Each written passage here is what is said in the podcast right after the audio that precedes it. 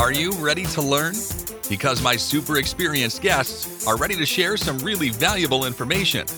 Make sure and listen all the way to the end to get help and support. So let's start with the best audio experience. Hello everyone and welcome to our show. Today we discuss about SEO and uh, I'm so excited to discuss this topic with uh, Michel Fortin. Am I right to pronounce your name? You got it. Yes, thank you. Oh, cool, cool. You know, it's the first time. I usually can't do it from the first attempt. But, uh, you know, because uh, when um, I'm looking for uh, new experts. Uh, I usually uh, check out how to pronounce names in uh, by using Google Translate. You know, I just uh, type the name and uh, try to find the best way of pronunciation. Because, for example, in your way, I found that it's like French name more than it is French. It is French. Okay, okay got it. Okay, uh, before we start, introduce a little bit about yourself, your background, and why you decided to take this topic SEO. Sure, sure. So uh, my name is, you know, my, I call myself Michael Fortin, which is Michael mm-hmm. as a as a nickname, but my real name is Michel, which is French Canadian. Mm-hmm. I've been doing this. I've been a digital marketer since uh, 1992. I created my first website in 1992, and uh, I've been uh, in and out of SEO. I've done copywriting. I've done marketing online. I've done affiliate marketing, and I've spoken on many, many stages around the on around the world. Uh, I've worked with a lot of clients, and also I've was uh, instrumental in generating a lot of record-breaking sales online uh, back in the day when you know before SEO was SEO, or not not SEO, but before, let's say, for example, YouTube, uh, we did uh, a YouTube uh, a sales letter where it was, you know, before it became uh, popular. So, all that being said, uh, I, have grown to the point where now I've joined an agency. I'm now director of search at a marketing agency, and I lead a team of about, uh, well, we are total about 50 people, but my team is about 15 where I uh, manage the PPC and the SEO team and the content team together. Uh, and uh, so here I am. And for the topic specifically, and I, you you asked me about why I chose the topic of SEO. Well, you know the thing is for SEO specifically for me is is kind of like matching something that I've learned a long long time ago. And I'll I don't want to spend too much time on this, but this is important for me. Uh, I was primarily when I first come in, came into this business as a copywriter, and in copywriting, the best lesson I've ever found was something that was taught to me by a friend of mine called David Garfinkel, and he said, copywriting comes down to three answering three questions: Who is your market? What are what is their problem? And how do they talk about it? And I realized when I moved to SEO, it's the same thing like uh, that's exactly what we do. We want to find out who is our market what the we know the keywords the searches that they find and also the the way we answer those keywords by giving them great content is seo in a nutshell. So it's it's very very much the same thing. Yeah, you know, impressive, impressive. From 1992, you know, I, I, remember uh, I the first time when I used internet that was uh, 2000s, uh, something like this. uh, yeah, I uh, the, the the the video sales that I was mentioning to you earlier was in 2004, and I I, I said YouTube, but I actually misspoke. YouTube really came out in 2005. Uh, mm-hmm. But we actually had videos that we compressed several times in order to make it a sales letter uh, uh, online, and we drove traffic through affiliate marketing. Uh, and that was the very first letter that made a million dollars in one day online uh, for for an online trading course, of course. Um, and uh, that kind of made my name in the business. I became more of a speaker, I guest expert on many mm-hmm. many podcasts. But I always loved SEO because I love the concept of giving people what they what they're searching for and and it's kind of the same idea right copywriting is kind of getting people to uh, buy into or at least to get the content that they want to look for seo is no different yeah, you mentioned about copywriting. Uh, I think it's uh, the main issue with uh, many of my clients. Uh, even my audience uh, ask me how to find the right copywriter, uh, especially in the era of it when we have this expertise, authority, trust. And for example, I remember 10 years ago, I had a team of copywriters. They wrote about everything. they just submitted content and it worked perfectly fine. Today, I have no any copywriter, just an editor who can uh, edit uh, text. And even you know, uh, a few days ago, I ordered uh, text. Uh, I don't remember exactly. Uh, my team ordered this text uh, probably Upwork. And it's interesting. The uh, the topic was about Bitcoin, and uh, the first sentence was the Bitcoin maximum price is uh, twenty thousand dollars in 2018. I replied, what was that? Who wrote this text? You know, it's only rewriting some old content. Okay, tell your insights how to find responsible copywriters. Yeah, I know the thing with copywriting though is we try to find the proper way to say a message that would that would be understood in the right way. Uh, there's something that you know I used to teach also uh, marketing and e-commerce uh, and web design at a uh, local college here in uh, in Ottawa, Canada. And one of the things that we talked about is uh, when we put uh, a message together, we have to enco- we have to find the right words. We have to encode the message in the hopes that it'll be decoded by the market in the way we hope you know that we want them to decode it.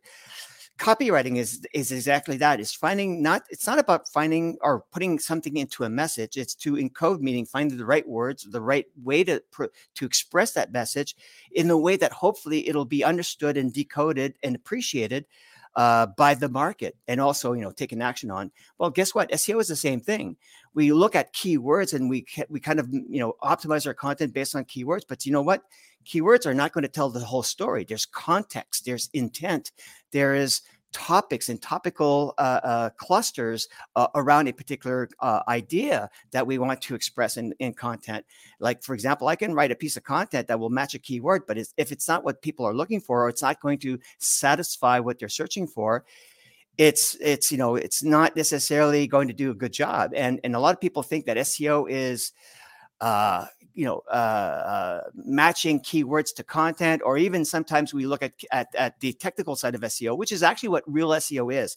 If you look at for example if you go to google page speed insights or at least uh, lighthouse you'll see that seo which is given by google is really a score based on how findable crawlable and indexable you are. And that's about it. Just to make sure that your site is findable crawlable indexable your you know your SEO from the old you know the old school SEO is, is great. But what about matching the content to the user's intent, making sure that the user also gets the proper uh, uh, signals. For example, we talk about nowadays the quality of, of content with EAT and expertise, authoritativeness, and trustworthiness and else you know putting a, a message down on a piece of uh, you know, piece of, of, paper in this case on a mm-hmm. on a web page that will match that intent is is it's beyond SEO. I, that's why I, kind of like I I don't I'm not really a big fan of calling SEO SEO because there's a lot of people fighting, for example, in on Twitter and SEO, where a lot of the technical people, you know, you've got the the the very you know the patent uh, focused people, the, the the technical side of how web, you know Google crawls websites and and and and retrieves information. I get that, and so for me personally, SEO is more than that. It's more about, you know, it's the content quality, matching the user experience. And when they land on the page, making sure that they, get, they have a great experience in consuming that content. So that's why I kind of like using the word. I, I, you know, it's something that I actually found online. It's not me that that that uh, I didn't come up with this, but it's something that I've I actually saw Pedro Dias who uh, mentioned this, and Kevin Indig talks about this a lot. Um, very well known SEOs. They call it search experience optimization. I love that because really it's a combination of SEO, UX, content, and CRO, which is conversion rate optimization, which is same thing as copywriting because it's all about conversions. So, anyways, I, I'm I'm yammering, but that's really what I think the SEO really comes down to nowadays. It's not the SEO of what we used to, you know, what what we used to know before. Yeah, you know, when I check out your profile, I found another quote search satisfaction factors. Yeah yes. like... yeah yeah that's oh, that's great. Because uh, i think it was actually um, uh, izzi smith izzi smith from the, the, uk she did a presentation once and she shared her slides. And she said something that struck with me ever since. It says she said she called it uh, serp to satisfaction process. The, the serp, serp to satisfaction. To make sure that the content we deliver satisfies the search not just the query, which is keywords, mm-hmm. but the intent and the purpose behind it. No, it's not just about giving people what they want, but why they want it and how they're going to use that content or how they're going to use the information they find. Uh, and so understanding the, the, the, the the, the persona behind the content, uh, understanding or the the person reading the content. I mean, understanding what they're going to use, you know, how they're going to use that content, what's it, what's going to be, you know, meaningful for uh, the buyer's journey on the website. Things like, for example, the navigation, the the the the funnel. You know, we talk a lot about funnels, but it's mm-hmm. really under, uh, important because that that relates to search intent. You know, com, you know, informational intent, commercial investigation, and tra- you know, transactional, and of course, navigational. So all that to say it's important to understand when we create content or any kind of content, it's not about keywords or even about uh, um, you know UX is important, but it's all of those things. It's kind of like a holistic approach, making sure that people get a great experience in finding the content, consuming that content, and then using that content. Yeah, okay. Let's talk about keywords. Uh, for example, when uh, users type any keywords in Google, Google uh, needs to recognize that our content uh, is related to these keywords.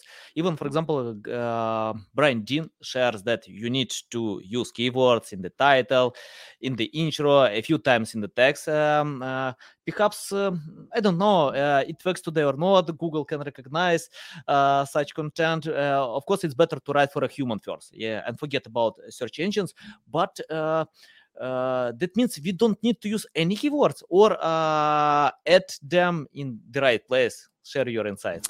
Well, it, do we need to? We, we don't use any keywords, but that that's kind of a, a, a the wrong way to look at it. It's kind of like saying, uh, now that we have electric cars, do we not need fuel anymore? I mean, the thing is, we, keywords are great for research. They're mm-hmm. great to start the process of getting to understand the intent behind it. And of course, if we create content, for example, if I write content that is going to match a particular query that that's going to give somebody who's looking for this the answers to a problem uh, there's a really great uh, uh, um, topic that i found online i think it was come uh, from a company that's does that's doing seo they call it pain point seo i love that. It's like actually finding the pain points whether it's keywords, whether it's it's the way specifically that people search for a, a, problem and how to solve that problem, and then you write content around solving that whether it's it's, answering a question or solving a problem you are then writing content naturally around the keywords. It could be variations of the keywords. It could be uh, different l- related topics maybe subtopics. Um, you know there's a whole the, the whole field of semantic seo is fascinating to me and i love that because it really you know it goes beyond just the keyword. It's under understanding the meaning and the intent behind the keyword. Uh, we can we can include keywords in content on purpose if we want to. Uh, but I think that if we really focus on thinking about the user and the, not the keyword, but specifically the what they want that keyword for. Like, why are they using that keyword? What exactly are they searching for when they type in that keyword into Google? And then you write content around that, you're going to naturally fit. And Google now is sophisticated enough with machine learning and all those things that we we hear about, like natural language processing, to understand context and understand the, meaning behind a, a, a, a certain keyword, at least the variations and all those things that we we you know we look into like semantic SEO and all that, that it's it's going to naturally happen. It's not going to be forced. Do you want to optimize it a little bit? Sure, we can add maybe one in the title. We can add, you know, whatever. I honestly think that this this is more of a we can you know we can do tests. There's a lot of split testing done in SEO nowadays, which is great. It's just the same thing as CRO, right? If we do a piece of content that adds a few keywords here and there, do we you know rank better? But I often find that if you focus, the more you focus on the user, the greater you're going to do, and the, uh, the higher you're going to rank. And and my last my last point, um, it's something that a lot of people do in the SEO business, especially in agencies and with working with clients, is they focus on keywords and keyword rankings. And I, I don't mind that. I think it's important, but at the same time, we keep understand we have to for- understand, or we, we keep forgetting that it's about visibility. It's how visible are you on the search engines? A lot of people say, oh, I want to rank for best personal injury attorney Ottawa.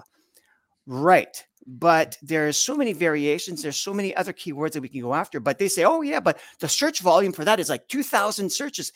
Well, the thing is, if we if we focus on a piece of content on just that one keyword, we can we ignore the one the the other 10 20 50 100 maybe like a very long piece of great comprehensive content can actually be ranking for 200 keywords that mm-hmm. we and so we're focusing on one and and sometimes they come to me and say michel i lost like rankings on that one keyword yeah but look you've gained about you know four times more traffic because of all the other keywords that are related and so it's it's kind of like tunnel vision and I, I that's why I kind of don't I don't look at SEO as SEO in the way that we used to. I really look at it as as growth, growth in visibility, growth in traffic, growth and also conversions because that's really the the ultimate the ultimate reason why clients hire SEO is it's not just to get more traffic, it's to get more leads, to get more sales, to get you know more more downloads, whatever. Yeah, yeah, great insights. And uh, I mentioned about keywords uh, because uh, big representatives uh, share that um, keyword research will be obsolete in 2021. and uh, Google, uh, uh, John Mueller replied to this that we always have the room for uh, keyword research. And uh, I completely agree that keyword research is more to create your strategy and mm. to find the way to analyze the volume uh, and uh, what kind of traffic you can get, uh, how you can monetize this traffic, and something like this. Yeah, it's more like learning more. Okay, tell me more about users' intent. How to learn it? For example, if I type any keyword in Google, I can uh, find, for example, Wikipedia article, uh, Amazon uh, e-commerce page, and it might confuse what people wanna get. how to learn it? So, very often when we have a search intent that is a little bit confusing, it's really mm-hmm. telling us that Google is probably not sure, right? So, yeah. if you type in a keyword and you get uh, Wikipedia, you get, for I, I, for example, the vast majority of my clients in my in my uh, in my career has been plastic surgeons. Uh, so, I worked with a lot of plastic surgeons, a lot of doctors. And if you type in a particular keyword on a particular medical problem, you might get, you know, WebMD, you might get Healthline, you might get all, you know, Wikipedia, and of course, you might get plastic surgeons and all these doctors. That tells me that the search intent is still unclear from Google's perspective. So now you want to do is you want to look at, you want to drill down a little bit more to see, you know, maybe there's a variation of that that keyword or maybe it's a longer you know we call it long tail keyword but i like to i like to look at it as uh, questions that people ask. You know there's a, a very f- simple uh, tip that i gotten many years ago. He said seo really boils down to this find out the questions that people are asking and just answer them. And i love that because it's really coming down to that. When you look at a keyword it's just maybe two or three words you might have like an unclear search intent but if you have a question, the question puts that one, two, or three word keyword in a proper context. If I say, for example, I look up, you know, Jaguar. So Jaguar, there is the animal, and then there's the car. So which one is it? So if I just type it in, Google might might serve me. I don't know. Maybe it maybe it knows. I don't know. It might serve me a whole bunch of different results. But I say, for example, uh, oh, actually, this is a, it's kind of interesting. I say, how fast does a Jaguar run? Mm-hmm. Versus how fast can a Jaguar drive, or how can how fast can a dri- uh, Jaguar go? You know, those are two different questions for the same key, you know, keyword Jaguar. But now we know that one is for the animal and the other one is for the car. So my point is very, very often when we type in a keyword, we look at uh, the questions that people ask. People also ask is a is a fountain of great information for keyword research because now we can see the kinds of questions that people ask around that keyword and you'll see that maybe some questions are not necessarily related to your to your topic. Some of them are. So you choose the ones that are related to your topic and then, then you just go after that and then create more content around that that serves that audience more specifically. Um, that's one one thing. And the second thing and it's it's really important is understanding the the uh, the intent behind the search from the the buyer's perspective, or at least the user's perspective. There's a uh, there's an um, an acronym that I use a lot when I teach about this. It's called OATH. How prepared is your market to take an oath? Are they O A T H? Are they oblivious, meaning they don't know? They don't know about the problem, much less the solution. Are they apathetic? So they know about the problem, but they really don't care. They're just, you know, maybe looking for just information. Are they thinking about it? Maybe they're looking at different ways to solve that problem. And then are they hurting? Now they're at the, you know, that's the lowest hanging fruit. They want to buy now. Now they're looking at reviews or they're looking at maybe uh, the best way to get their problem solved by whoever. So I, I try to look at it this way. It, where are the people in that in that you know that ladder? And you can see if you take uh, top people at the top, now you know that you still have to kind of bring him down to the end, and it might be a longer process. Sometimes, if you have a very, you know, like a very commoditized product, it'll probably be easy. But if you have a like a service, a professional server, maybe a SaaS software, that might take a little bit more of an education. It might take more of a drip campaign. So that defines your strategy. When you find those keywords, the questions people ask, those questions will help define where in that process they are. It's like, for example, what is uh, what is a Jaguar as opposed to what is who is the best Jaguar dealer in Ottawa? Now you got like that the different search intent right there defined just by the types of questions people ask. Yeah, yeah, I like it. I like it. Great insights. Uh, you mentioned about uh, uh, WebMD. Uh, you know, it's interesting. Uh, WebMD uh, website about health. Oh yes, WebMD. yeah. Yes. yeah, and um, um, uh, how to compete with such websites? For example, uh, you told uh, that you have uh, a lot of plastic uh, surgeries, yeah, uh, from your cl- client base, and uh, how uh, websites that have uh, no such budgets uh, like uh, WebMD, how to compete them, overcome in the top ten? Well, well, WebMD, especially if you look at WebMD and a lot of these sites are going to be catering to primarily the top of the funnel, right? They're information. People are looking for information. They're like Wikipedia. Uh, uh, they devour Wikipedia. I, I love Wikipedia for that reason. Uh, I have ADHD, so when I go into Wikipedia, it's like a rabbit hole that I never get out of. Um, but but for plastic surgeons, I say, look, once they are at that level, you're competing with them. We can still serve them with content, but you'll probably have a hard time. It'll probably take a long time, and it'll maybe uh, a, a long process. The better way is to look at well, once they do that, once they've actually found the WebMDs and the Healthlines and all those informational, what's the next step after that? Where are they in their buying process? Maybe they're looking at maybe photos of of you know plastic surgery. Maybe they're looking at before and afters. Maybe they're looking at who uh, what type of doctors do what? What what are the credentials needed to do plastic surgery? Those are things that are not necessarily answered by the wikipedias. They may be but they're not necessarily defined. They're more like i said informational where you're looking after more commercial investigation maybe more uh, p- people who drill down further into the funnel. And those are the kinds of questions that you might want to look at answering with your content so that you're going kind of like the you know from the bottom up rather than the top to the bottom.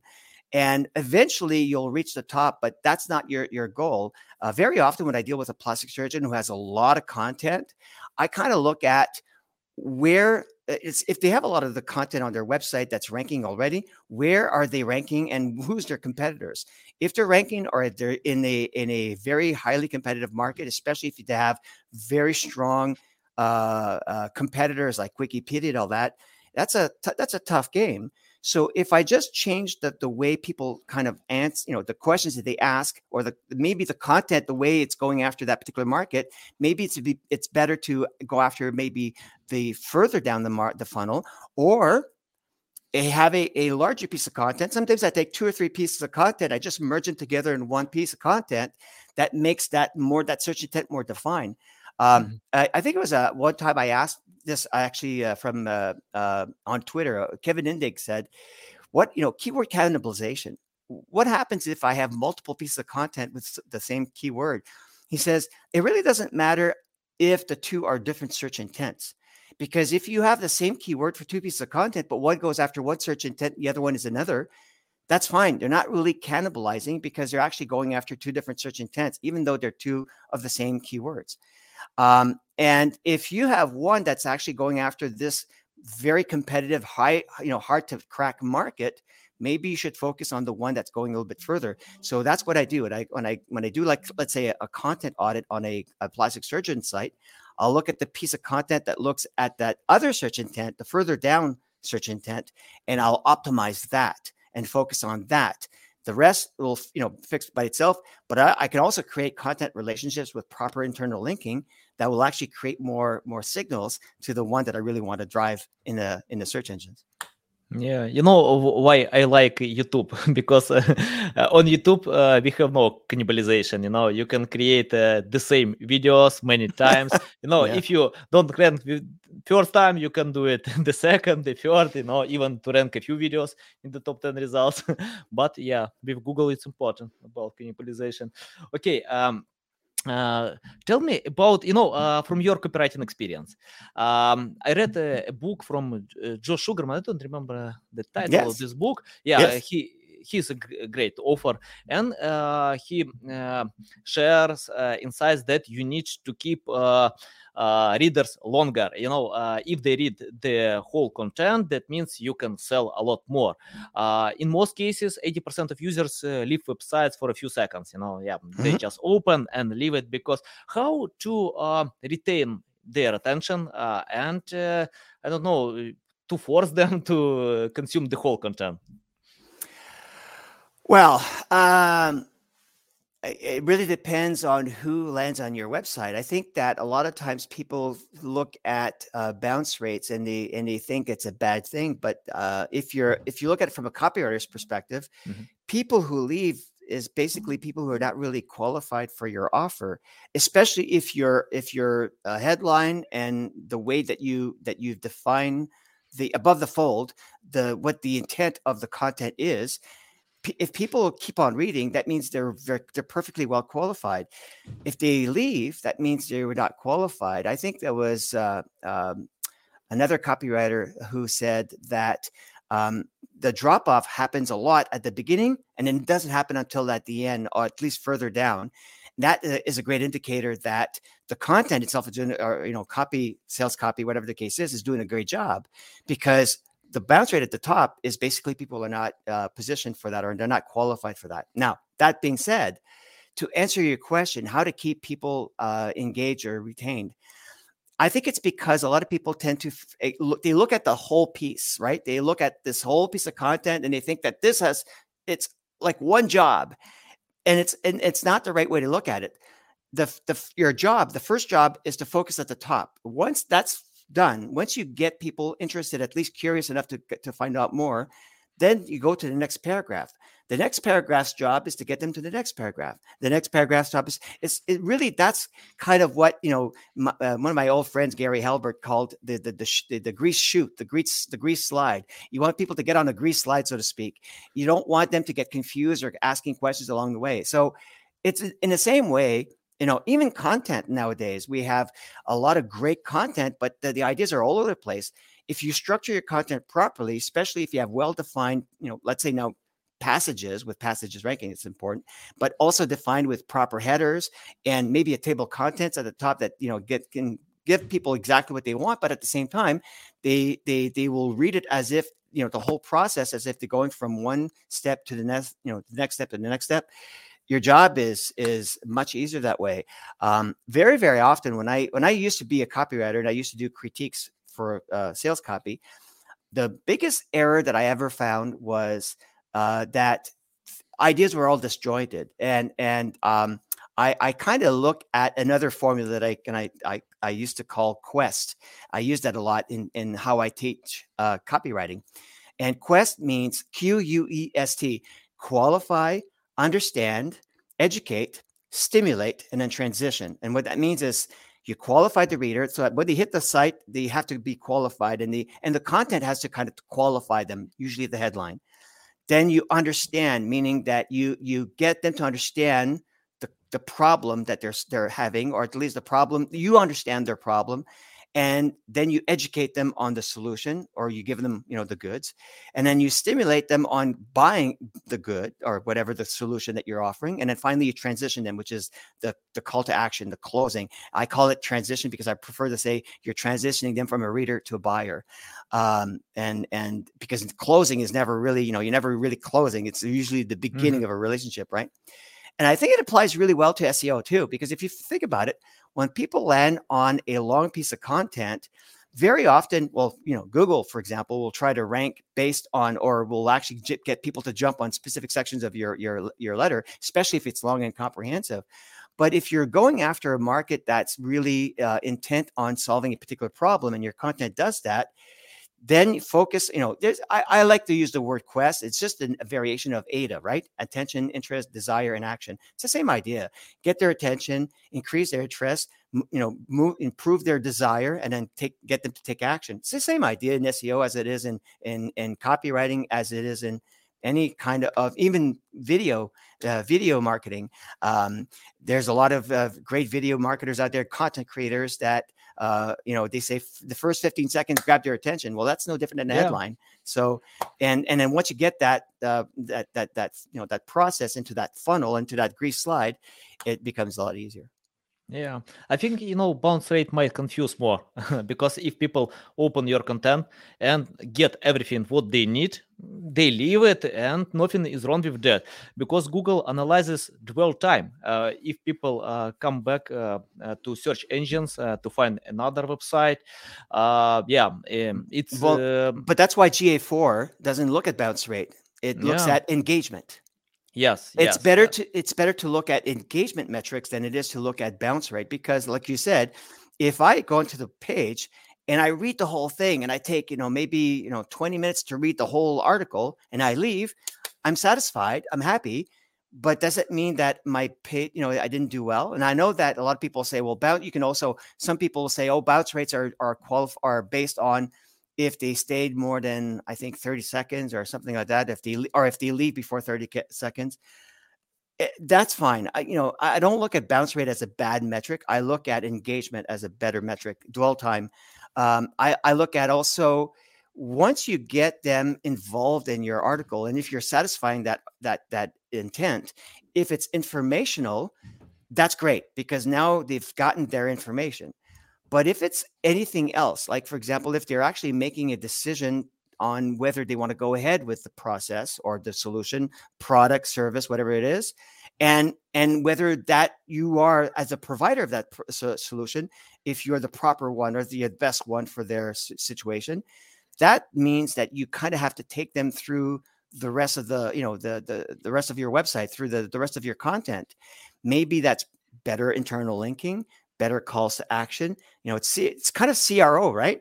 And mm-hmm. and that's what I mean about earlier when I said that SEO nowadays is kind of like it's no longer SEO. It's really a combination of you know SEO, UX, and CRO, and and all those things match together because it really does look at the whole process the the beginning process to the end the the the conception of the content to taking action it's it's really a much better metric for me from from a content marketer from a growth marketer uh, to look at my clients holistically rather than just mm-hmm. like how do, do you rank for one keyword on one particular page on your website it's no longer as important as it used to be it's now how many pages, how many keywords, how many, uh, and, and what's the journey when people land on your site and then take action?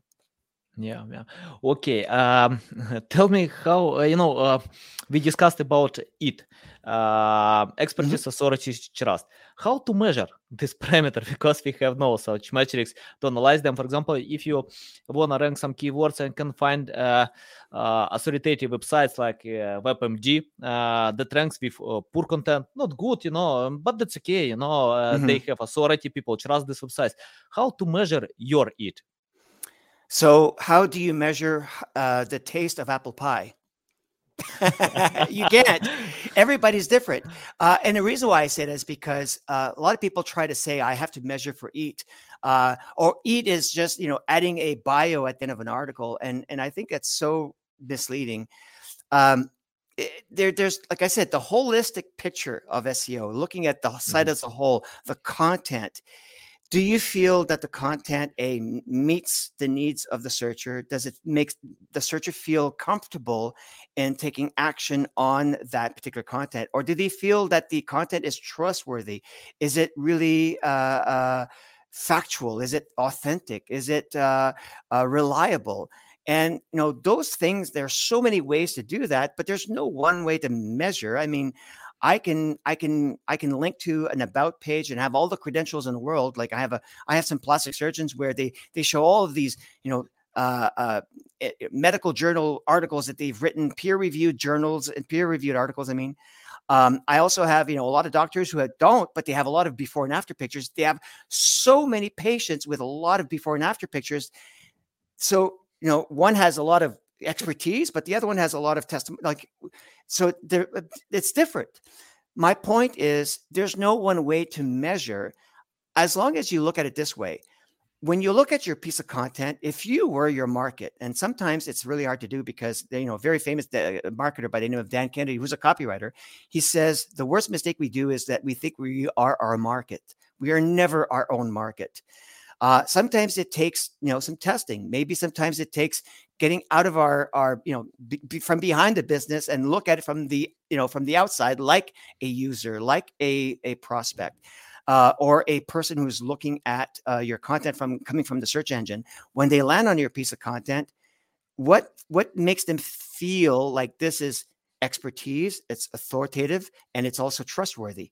Well, those are things that might be, you know, there's a variety of ways. Uh, I have all uh, clients who have, let's say, for example, awards. They won awards, like a plastic surgeon who have been mentioned in magazines as the best plastic surgeon in New York or Toronto or, or you know, uh, Paris, and and or you've got other ones that have been lecturers at universities and they're very well respected in their community as a plastic surgeon.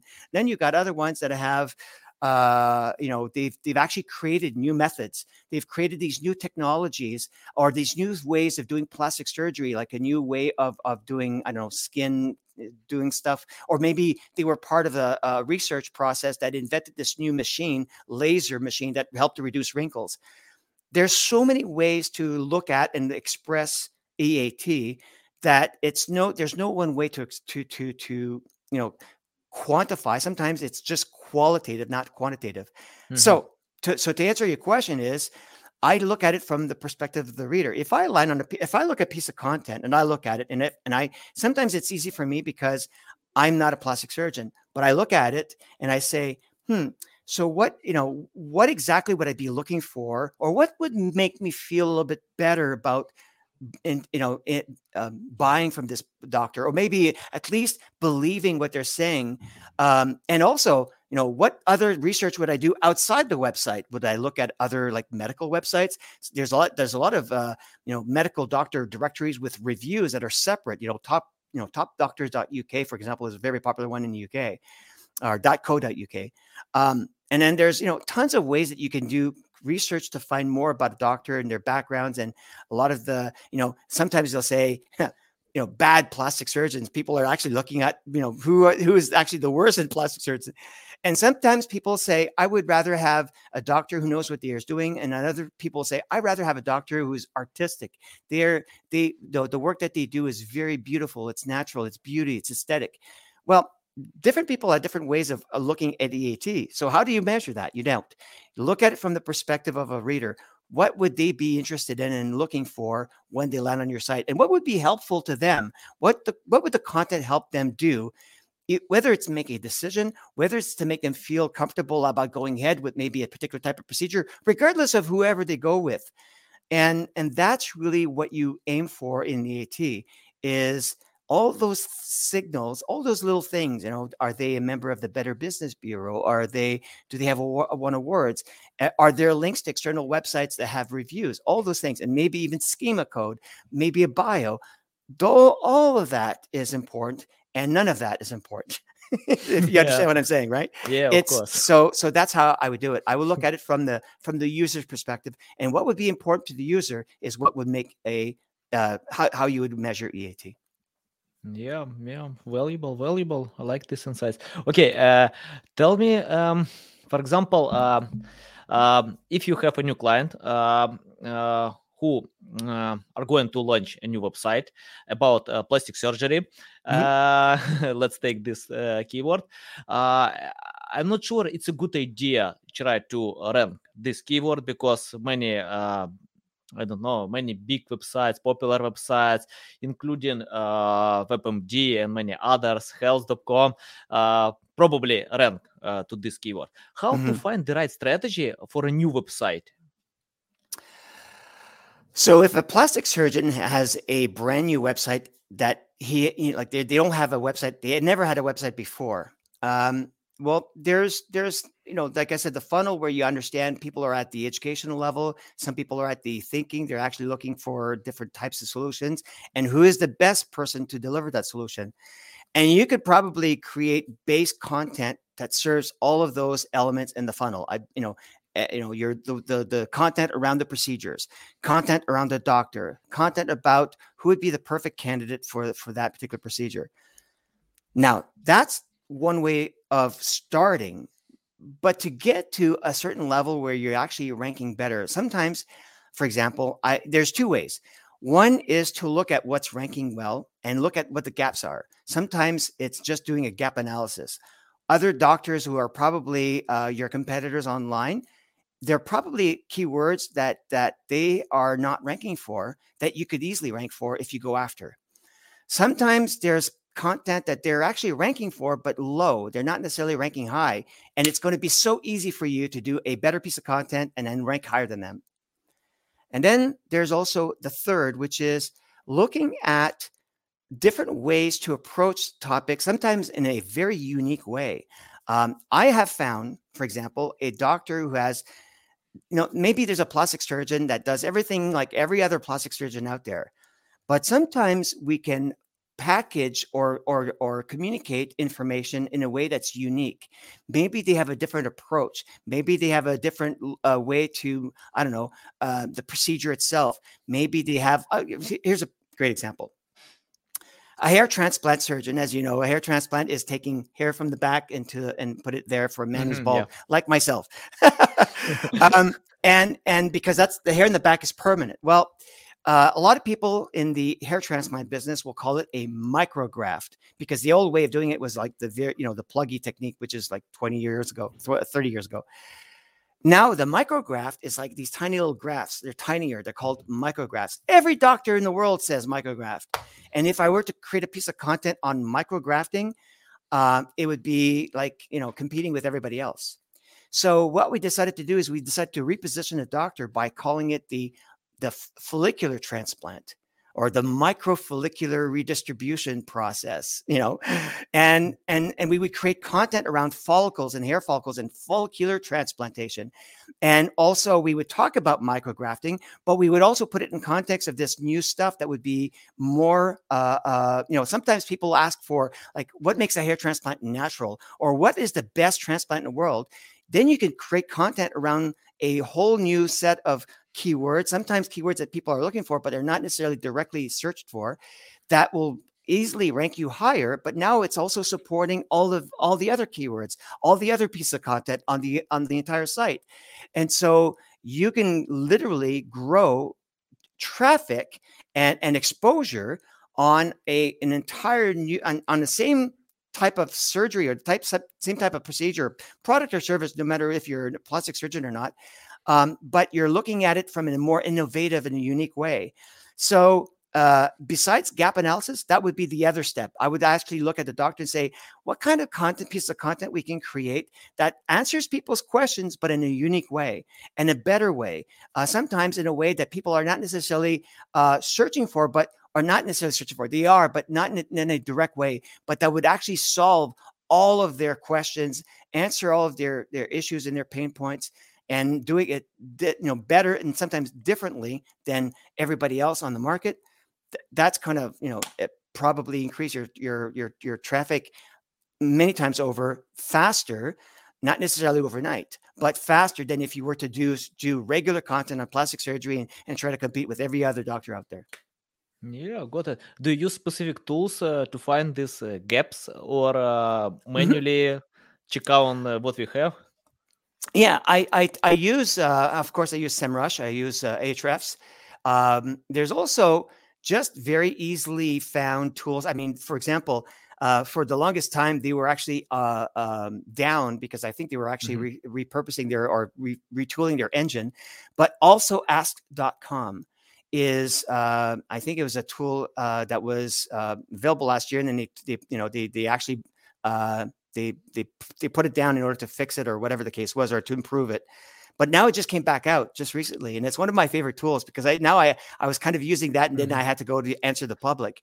But those are the type of things that I like to look at is what kind of questions do people ask and and the questions in themselves are are specific and sometimes the answer might be not directly tied to it but it would answer it and that's where you create content that answers that question so that you can optimize your content in a way that focuses on that question but now the way you're answering it is different than all the other doctors or all the other you know uh, competitors out there um, and and a gap analysis, very very often when you do a gap analysis, I often use, for example, SEMrush, uh, where I would enter uh, a client's website, or uh, um, if there is a uh, a big competitor, I'll I'll use them. But if they have a website already, I'll put them and I'll compare them to a lot of the search competitors, and then I'll see what other keywords that they are not ranking for uh, my my client uh, that others are, or what keywords are competitors ranking for better than, than my client, or what keywords that my client is ranking for that competitors not. That means that maybe it's not the right keywords. Maybe we just need to modify and twist and change a little a few things in order to go after the right market. And sometimes that might be similar than you know than the keywords, or maybe just a different way of expressing those keywords on the content. Um, again, I, I hate to use the word keywords because sometimes when you just write content around a specific uh, topic and looking at how to cover that topic in a holistic sense, those keywords will fall naturally. It's you know, it's like I said, it's it's semantic SEO to a degree, but that's technical. There's also just making sure that people get their questions answered. So to me, getting at, you know, finding questions that people ask and answering those questions is probably the number one way to do SEO. It's really the ultimate way to do SEO. Okay, yeah, yeah, great insights. Okay, uh, the last question. Uh, yes. Tell uh, our audience how they can find you, learn about you, reach out to you the best way. oh, thank you. Well, I am director of search at SEO Plus Canada, which is a, a full service digital marketing agency in Ottawa, Canada. Um, although we have, you know, uh, uh, offices worldwide, uh, and we also have clients worldwide. Um, we have uh, just, you know, not too long ago signed up a a, a um, um, multiple clinics in the in Australia, just to give you an example. Although that's mm-hmm. you know we, we when we talk with our clients, sometimes we have to talk to them at late late late at night because it's morning for them. Anyways. Uh, so if you go to SEO Plus, uh, SEOplus.ca, that's our website. Mm-hmm. Uh, I have my own personal website, of course, at michelfortin.com or michaelfortin.com. Either way, it'll go to me. Uh, but you can also find me on LinkedIn, and you can also, you know, easily find me on Twitter by my my name, Michel Fortin. So uh, yeah, that's it. Thank you. Okay, guys, you can find all these links uh, in the description below. I'll submit them. Uh, listen uh, this episode on uh, Apple, Spotify, Google, or any other platforms that you like more. Uh, you can find uh, some insights on LinkedIn and see you next time. Cheers. Thanks for listening to this entire podcast. Please rank your experience in Apple, Spotify, Google, or any other platforms that you may use. Also, please share your ranking mark on chat at SEOtools.tv to get a special gift. We'll see you soon on other valuable audio podcasts.